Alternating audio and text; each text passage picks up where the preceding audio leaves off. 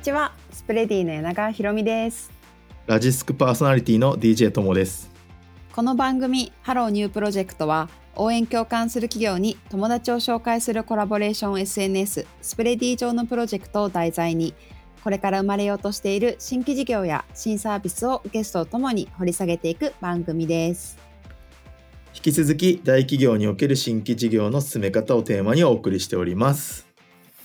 前回からニューステクノロジー株式会社大北さんをお招きしていますがともさん前回の話どうでしたか？大北さんがその新規事業の立ち上げ力と、まあ、海外との仕事、まあ、英語力とかは語学力みたいなどちらが先に身につけようって言った時に立ち上げ力を身につけようって思ったって話が結構僕の中では面白かったです。でもああやってなんか戦略的に英語力と立ち上げ力が自分には足りてないんだと。うん、でじゃあ立ち上げ力を身につけようって言って立ち上げ力の今鬼みたいになってるじゃないですか。そうなんですよね。あんなにかすごい戦略的にキャリア形成できるのめちゃめちゃすごいですよね。うん、そこがなんかなんか素敵だなっていうか強みというか。どうしたらそうなれるんだろうなと思いました。まあ、立ち上げて失敗したこともたくさん多分ある終わりなんだと思ったので、うん、そういうのにこうめげずにやっていけるメンタルとフットワークの軽さはあるのかなと思いましたけど。確かにでもなんか天性のものもある気がしてて沖田さんの、うん、あのそのスプレディでもいろいろご紹介いろんな新規事業でご紹介さまざまな方してるんですけど、多分ねなんかその気になんなんて言うんだろうな。自分の今からやろうとしてる事業を魅力的に話すその力であったりとか、いろんな人を巻き込む力とか、継続的にコンタクトを取る力とか多分なんかねあまりこう言語化すると普通だろうそれみたいなことあるかもしれないんですけど、うん、やっぱ新規事業の立ち上げってそういう力が必要だったりするので、うん、それはめちゃめちゃ天性でお持ちだったんじゃないかなっていう気がしますけどね。そんな気がしますね。うん、はい、はい、あの引き続きお送りしておりますが番組のハッシュタグはハロニューでご意見ご感想もお待ちしております。それでは始めていきましょう。 Spready 柳川とラジスク DJ ともがお送りする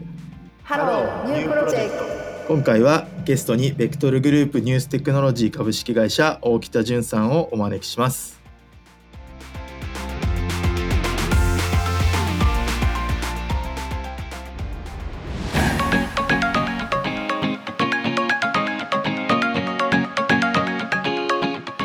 実際でもあの大北さん以外にもあのスプレディであの中の人は会う人いるんですか？えっと、ニューステクノロジーとしてっていう意味で言うと、えっと、僕しか合わないですね、あそうなんですね。はい、95%ぐらい、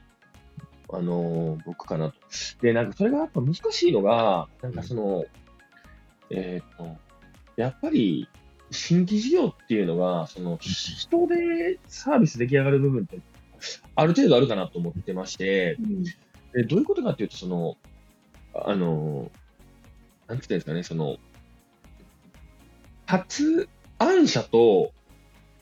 あの、その一緒にやってるメンバーとだと、その事業にかける思いとかがやっぱ全然違うなと思っているので、その、相対した、紹介していただいた方と話した時とか、営業で話した時に、未来をやっぱ語れるか語れないかっていうのが結構強いかなと思う、うん。うん、で、あとはやっぱ事業を作っている側で言うと、まあ、ももちろん当たり前のようにその事業をピポッとするしながら動いていかないとダメ、そのことを考えていかないとダメなんですけど、メンバーだと、そのピポットするアイデア、発想がないので、このことを伝えようっていうのが結構やっぱ強かったりするんですね。なので、そういう意味で言うと、その最初は、すごいふにゃふにゃしてるものに関してほど、あのその経営判断って言いますか、事業判断ができるものが、あのコミュニケーションしないと、うん、その例えばそのフードロスだとフードロスマーケットだけ聞きましたよっていうふうになってしまうよりも、うん、その廃棄以外のところでどういうところにその利益が出てて物流はどうなってるのかみたいなところも全部聞けるとなんかああなるほどなっていう全体感が見えてくるんですけどやっぱりその発案者そういうじゃない人だとまああの廃棄ロスマーケットの話聞きましたよみたいな話で終わっちゃうのでああもうちょっとこことかここ聞いてほしかったなみたいなところあるのでできる限り最初の方は自分がほとんど会うようにしてるかなとそっかその場で結構話の展開とかその話し相手の得意領域で聞く内容が変わってくるからその判断をその都度しなきゃいけないってことは、はい、なかなか難しそうですね確かに。そうですよね。なのでそういう意味で言うとなんかあのー、電動キックボードやってましたよとかあのフードロスやってましたよとかですね。あとはなんかその ESG やってますタクシーやってます化粧品やってます、えー、なんかあとはあの、アートについて興味あるんですとかですね、そういうのをなんか言っていくと、何かしら彼らのネットに引っかかるので、そうすると彼らが、また、あ、え？そうなの？なんかキックボードやってるんだ。うちだったらこんなあるよ。みたいな話をまたもらったりするので、なんか、最初はフードロスで入ったんですけど、それがなんかまた違うところでまた網に引っかかって、そっちがまた盛り上がって、で今回はフードロスはマーケット分かったんですけど、じゃあ次、キックボードで、あの、この面白い方いらっしゃるんで紹介しますねっていうふうに言っていただいて、また、そこでまた輪が広がって、みたいなところで、なんか、その担当者さんさんとも、あの、ネタがやっぱ2、3個ぐらいあると、なんか、連絡するときも、あっちの件で連絡ですとか、こっちの件で連絡ですみたいになると、関係性も結構強くなって、で、なんかいろんな情報がどんどん深く仕入れていけるなっていうところをすごい感じてもいますね。うんうんうんう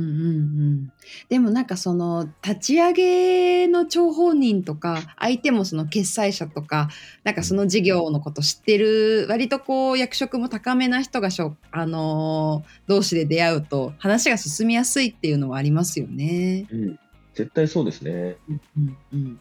そんな中あの今あのー、ESG の ESG 経営のイベントの、はい、あのイベントの参加の PR とかあの告知とかも今スプレディのプラットフォームに、はい、あの掲載をいただいていて残念なことにですね、この今のこの収録している番組がイベント後の放送なので、あの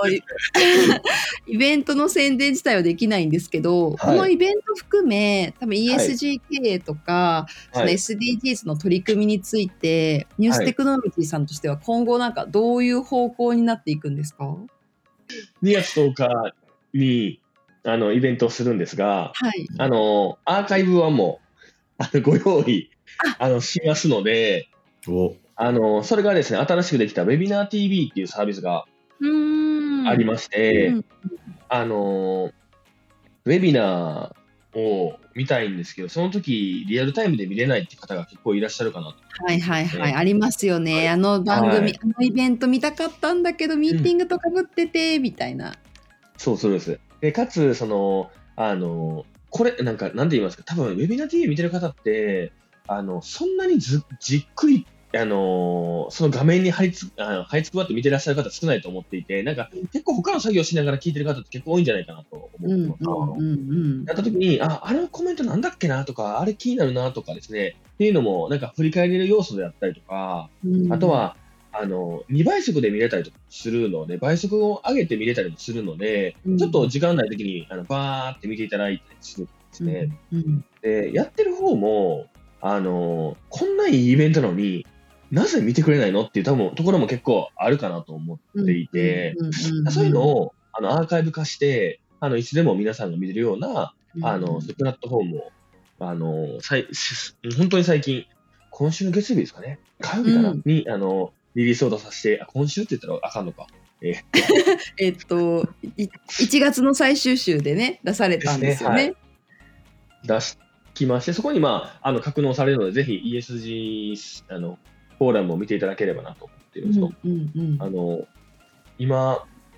えーえー、700名ぐらいの応募をいただいていて、えー、すごい。多分おそらく1000名ぐらいの、1000名以上の参加者にはなるんじゃないかなと思っていますので。参加するような方々は、やっぱ大企業で、はい、まあ、大企業には限らないんですかね、今後、その ESG 経営っていうのは、どうやってやっていけばいいんだっていうことに関心がある経営層の方とか、PR、IR の方とかがご覧になられるんですか、自治体であったりとか、大学とかもそうですし、はいはいはい。あの、まあ、おっしゃっていただいた中小企業、あの大企業とかですね、NPO 法人とか、はい、あの全部になります。それなぜかというと、先ほど ESG 経営とお話をしたんですけど、うん、あの、もちろんその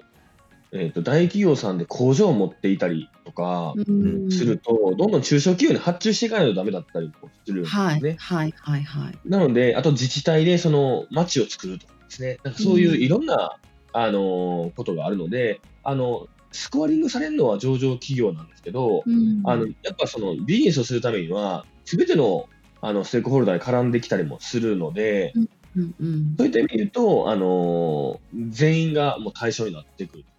例えばなんですけど、その工場を作ってる時に工場のその、えー、契約先が二酸化炭素をもくもくもくもく出してると、うん、その発注主も今スコア下がっちゃうっていう状況なんですよ。うんうんうん、環境に配慮できてないじゃないみたいな。そうなんですよ、そうなんですよ。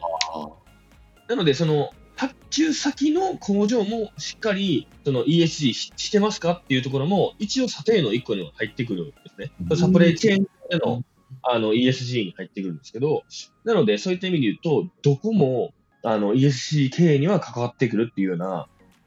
感じなので、あの登録、あの視聴者の方々もあの本当に幅広くいただいてます。学生さんとかいたりしますね。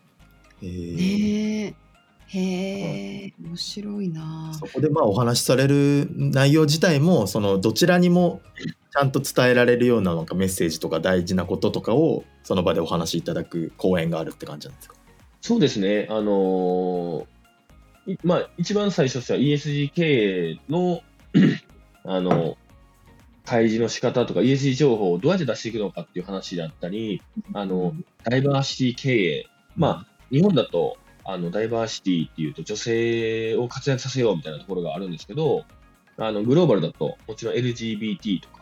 あのそういうところも入ってきたりするので、あと障害者とかですね、そういうところもあったりするんですけど、ダイバーシティインクルージョンみたいな話とか、あの先ほどあった環境経営みたいなところとかもあったりしますと。で、まあ、そういうあのセミナーを、フォーラムをさせていただくんですけど、まあ、これ、あの今のところ、あの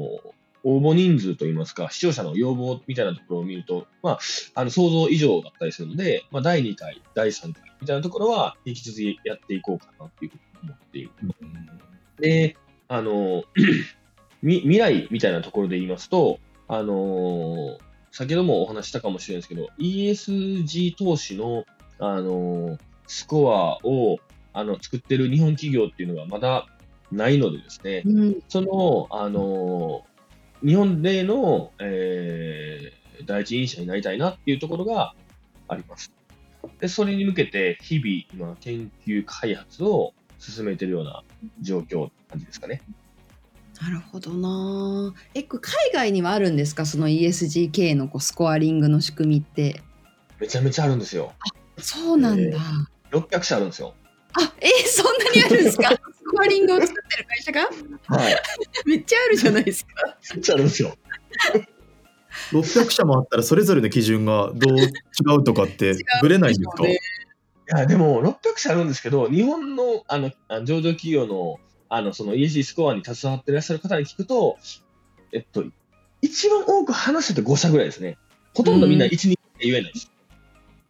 なので、まだ全然日本にはそもそも浸透していないっていう部分があって、うんうん、でその差別化ポイントっていうところでも、その1位と2位のところが、一応トップ100みたいなランキング出してるんですね。うんうん、で、その ESG スコア高いトップ100をガッチャンコしても、20社しか被らないんですよ。へえ。なので、そうそう、スコアの基準がすごいまだバラバラで、あのー、統一されてないみたいな形なんですね。うんうんで、あの、なので、まあ、まだまだチャンスがあるなっていうところで、今から僕らは参入するんですけど、うん、で、そこで今、一つその、リフィニティブっていうところの会社があるんですが、それはロイター通信の子会社で、そのデータ周りを結構持ってらっしゃるところなんですけども、うん、そこも、あの、えー、と2月1日にあのロンドン証券取引所にあの買収されて入るんですけど、へその買収金額が3兆円とかっていう形の規模感で買収されてるんですけど、はいはいまあ、それぐらいその今あの E3 投資におけるデータを持ってるカンパニーっていうのはもう数千億、えー、であの買収をし合ってるっていうような、うん、グローバルでいうと。っていうとなんですけど日本はまだ全然そういうのもなかったりするので、うんうん、これからそういうのが盛り上がっていくんじゃないかなとも思ってたりします。えー、そうやってまあ海外でスコアリングがある中で日本企業の日本企業ならではの指標なんかその日本に合ったようなスコアリングを今御社で作られてるっていう感じなんですか？そうですね。あのとはいえ、その SDGs っていうのはグローバルなので、うん、あの日本だけが良くなるような指標だと、うん、あの投資家がそのグローバルで見てほしいっていうところがあるので、ちょっとその日本目線だけでなくグローバル目線っていうのは、まあ、話せないですね。これは勝手にあの僕自身が思ってることなんですけど、G7 とか G20 とかっていうのは、やっぱ加盟してるからこそ、あの言いたいこと言えるなと思っていてですね、加盟してない国っていうのは、あの国で決まって、あの、全世界でやっていこうと決まっても、聞いてないよっていうふうになるかなと思っていて、やっぱそういう意味で言うと、日本のそのルールメーカーというんですか、そうそういうところがあることによって、うん、そのインパクトっていうのは、あの、持たせ、もたらせるかなと思ってますので、うん、そういった意味で言うと、あの、日本の良さみたいなところを出していけるような、うん、あの、スコアリングカンパニーにもなっていきたいなとは思ってます。へそういうのもいろんな方に聞いて知識をどんどん得て勉強されていく中で、大事なところをどんどん積み上げていってるって感じですもんね。そうですね、本当、今回、フォーラムが一番勉強になったなって感じですね。あのフォーラムに出てこられてる方は、本当に上場企業の役員とか、もう本当にトップ中のトップの方が来られていらっしゃいまして、で、やっぱりそのフォーラム出ていただく以上、何を話せばいいんですか？みたいな話をやっぱりいただきますので、うん、その時に私がその御社のここのこれが聞きたいからこう話してくださいみたいな感じのを話す、話、あ、浅はかな知識でいくんですね。じゃあ、ボロクソに言われるんですよ。え、それどういうことだろう？なんて言われるんで、まあ、そういうのも、普段、あの、多分営業だったら、そのレイヤーと話せなかったりとか、あの、普通に、あの、門前払いだったと思うんですけど、フォーラムセミナーで話してほしいですみたいな形のドアノックの仕方をすると、結構、あの、前向きにお話とかも聞いてくれたりとか、うん、あの、いろいろ教えてもらったりするので、そういう、まあ、日本グローバルの最先端を走ってらっしゃる企業の、あの、経営層から、まあ、ESG とはね、とか、うん、あの、ダイバーシーとはね、みたいな感じの教えていただくきっかけにもなったので、そういう意味で言うと、すごい、あの、フォーラムで一番恩恵を受けてるのは自分自身かなとは。へえ。思います。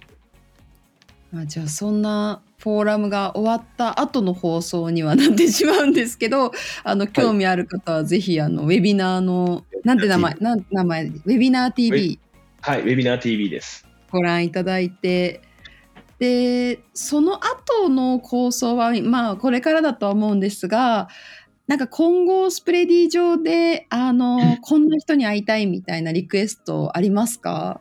はい、あのー、めちゃめちゃ会いたい人いまして、はい。はい。あのー、小泉環境大臣。えー、つながりですから、これもスプレディをたどったら会えるかも、はい、いけるかな？いけるかな？あの、一応、今回のフォーラム、フォーラムにオファー出したんですけど、うんうんうん、あの興味を持っていただいたらしいんですが、うん、あの日程があの国会で日程が合わずというところで、うん、ちょっとあの難しかったので、かん今回一応あの別軸で環境省の方もあのフォーラムには出ていただくような。ああ、はいはいはいはい。形だとするんですけども、あのお会いしたいのは小泉環境大臣であったりですね、うん、あの GPIF という、あのー、日本のですね年金を束ねているあの投資家、投資機関がありますので、うん、そこがあの世界最大のあのマネーを持っていたりするので、その方と話して、うちのあのスコアをあの、基準に運用するよみたいな感じのを言ってほしいなと思ってるので、その GPIF の方であったりですね、うん、あとはあの、えー、そうですね、あの、東証とかですね、あの経産省さんとか、うん、えー、そういう方々が今、あのちょうどあの ESG 投資のルールが、あの、うん、まだ日本として決めてきれていないって言ってらっしゃるので、あのそういうのをあの一緒に決めましょうって言いたいですね。スコアリングをももちろんそれで ESG 経営をしていく会社の担当者担当者というか会社の経営者の方々 はもちろんですけどそういうそもそもスコアリングって日本でまだ全然誰も作ってないからスコアリングを作る経産省の方とか環境省の方とか評価をする、うん、あのファンドの人たちとかはい、もう四方八方会いたい人だらけだということですね。そうですね、本当にもう、もう、もう誰でもいいですけど、あのすごいあの興味持ってらっしゃる方であれば、本当にもういろんな方とお会いしたいなっていうことですね。うんうんうん日本初の ESG 経営の ESG 投資のスコアを作るのに関わってくれる方を募集しているとはい、そうです。はい。いうところで、今日この話を聞いたリスナーの方話してみたい人多いんじゃないですかね。沖田さんと。単純そういう方も OK ですか？スプレディから。あ全然全然、あの、なんか逆に面白いことを持ってるのでしましょうって言っていただいたら、それはそれで逆にしましょうってすごい思いたいので、うんうんうん。あの、そういう意味で言うと、なんか逆に僕は壁打ち相手として、うーん。あの、使っていただいても、あの、いいかなとも思ってます。うんうんさてまだまだお話を続けたいところですが大北さんをお招きしてのお話はここまでですえ次回からは別のゲストの方をお招きしますニューステクノロジーのプロジェクトについては、スプレディのサービスページ、スプレディ .jp をご覧ください。沖田さんどうも2週にわたってありがとうございました。ありがとうございました。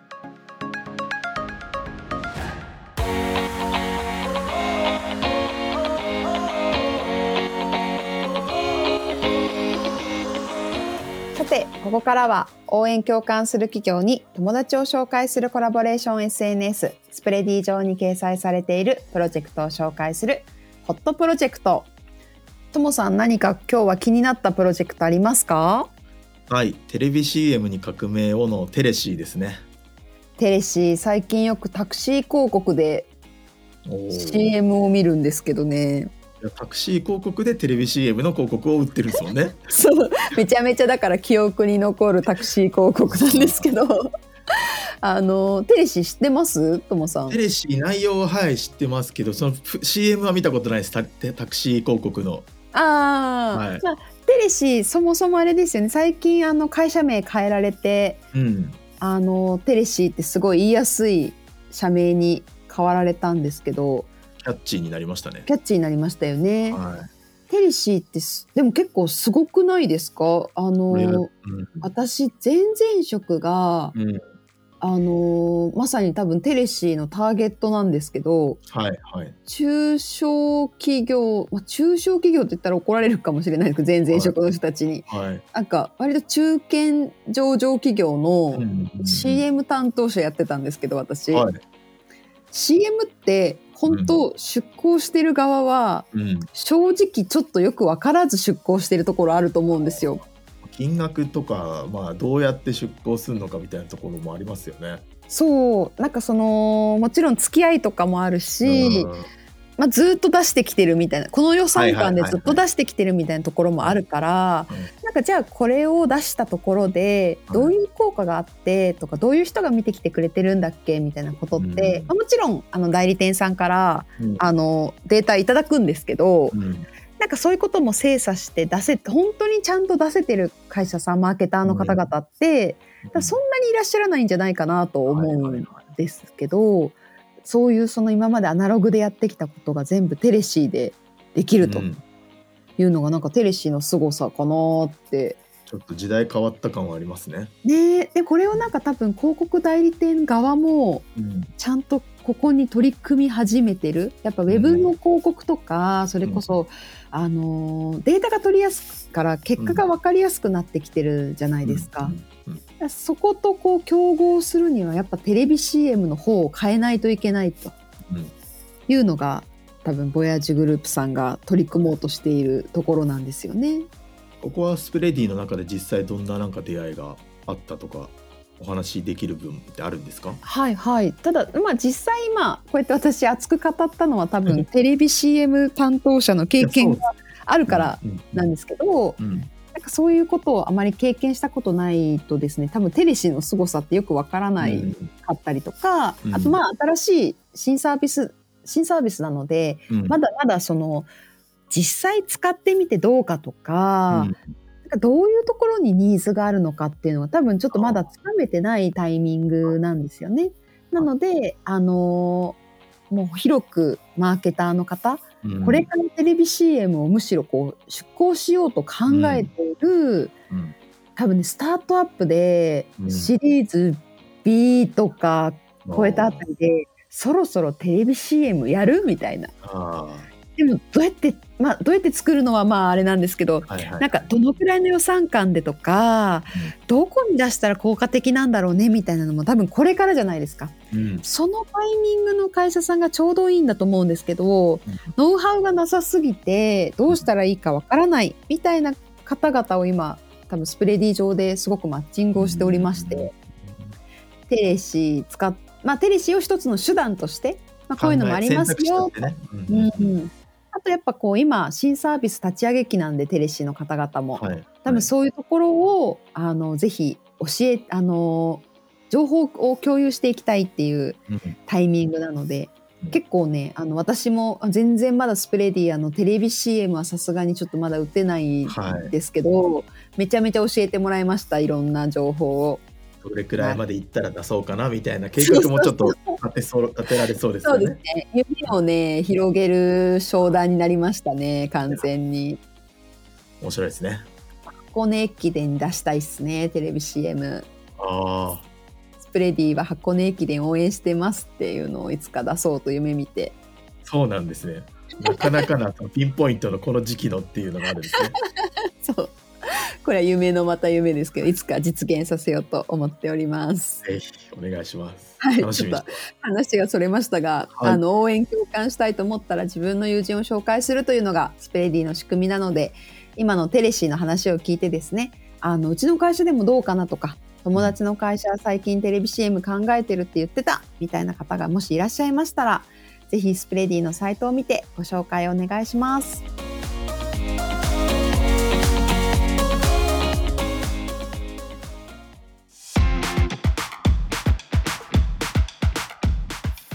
Hello New Project エンディングのお時間となりましたともさんどうでしたか？いや大北さんのやっぱフットワークの軽さがだいぶ新規事業立ち上げで参考にしたいいろんな方とのご意見そういうのを聞くきっかけになってるのは面白いですね。いやめちゃめちゃフットワーク軽いですよね。はい、あのでもなんかああいう方がやっぱ担当者の方だとあのなんだろうな多分聞いてる皆さんももしかしたらあなんかうちの会社でこういうのあるんだけど、うん、ちょっと相談してみようかなみたいなの多分いろいろあると思うんですけど、うん、なんか会いやすいですよね。なんかそういろんな話を返してくれるし、まあ、今回結構いろんな事業やってきたねっていうちょっとユニークな一面もあの番組通して聞けたと思うんでこれでさらになんか話してみたいと思った人はなんかすごい増えた気はしますね。うん、いやなんかその、まあ、スプレディ上だとやっぱ文字面であのプロジェクトの詳細が書いてあるんですけど、うん、やっぱなんか実際ああやって話聞いてみると、うん、なんかあなんかこういうこと相談してみようかなみたいなことって結構思い浮かぶし私の友人でも、うん、あこういう人紹介したら面白いのかなとかって、結構ポンポン思い浮かぶんですけど、うん、なんか紹介しやすいですよね沖田さんのあの人柄だと。そうですね、うんうん、そう本当にその案件だけで見た時の印象と話してあこの人にこの相談しようって思える印象ってだいぶ違うと思うんで、うん、確かにそこはこの番組通してもいろんな方の魅力も届けつつ人とのつながりを増やしていきたいですよね。いい指名ですね。はい、でもなんかそう聞いてるリスナーさん皆さんにはあまり伝わらないかもしれないんですけど大北さんって本当にすごくフットワークが軽くてどんなあの相談案件でもあのあじゃあ面白いですね。ぜひお会いしましょうって言ってくれる方なので本当にあの最後あった通りであの今回の SDGs とか ESG 経営についての取り組みを一緒にやりましょうでもいいですし、うん、あのそれ以外にもあのタクシー広告とか、うん、あの電動キックボードとかあとはあれですねフードロスの事業とかも、はい、あのいろいろやられてるので、はい、なんかいろんなことで絡めるといいかな面白いかなと思います。からはあの別のテーマで別のゲストの方をお迎えしてお送りをいたします。番組のハッシュタグはあのカタカナでハロニューご意見ご感想お待ちしています。応援共感する企業に友達を紹介するコラボレーション SNS スプレディ上のプロジェクトを題材にこれから生まれようとしている新規事業や新サービスをゲストとともに掘り下げていく番組Hello New Project お相手はラジスク DJ ともと Spready の柳川ひろみでした。また次回お会いしましょう。バイバイ。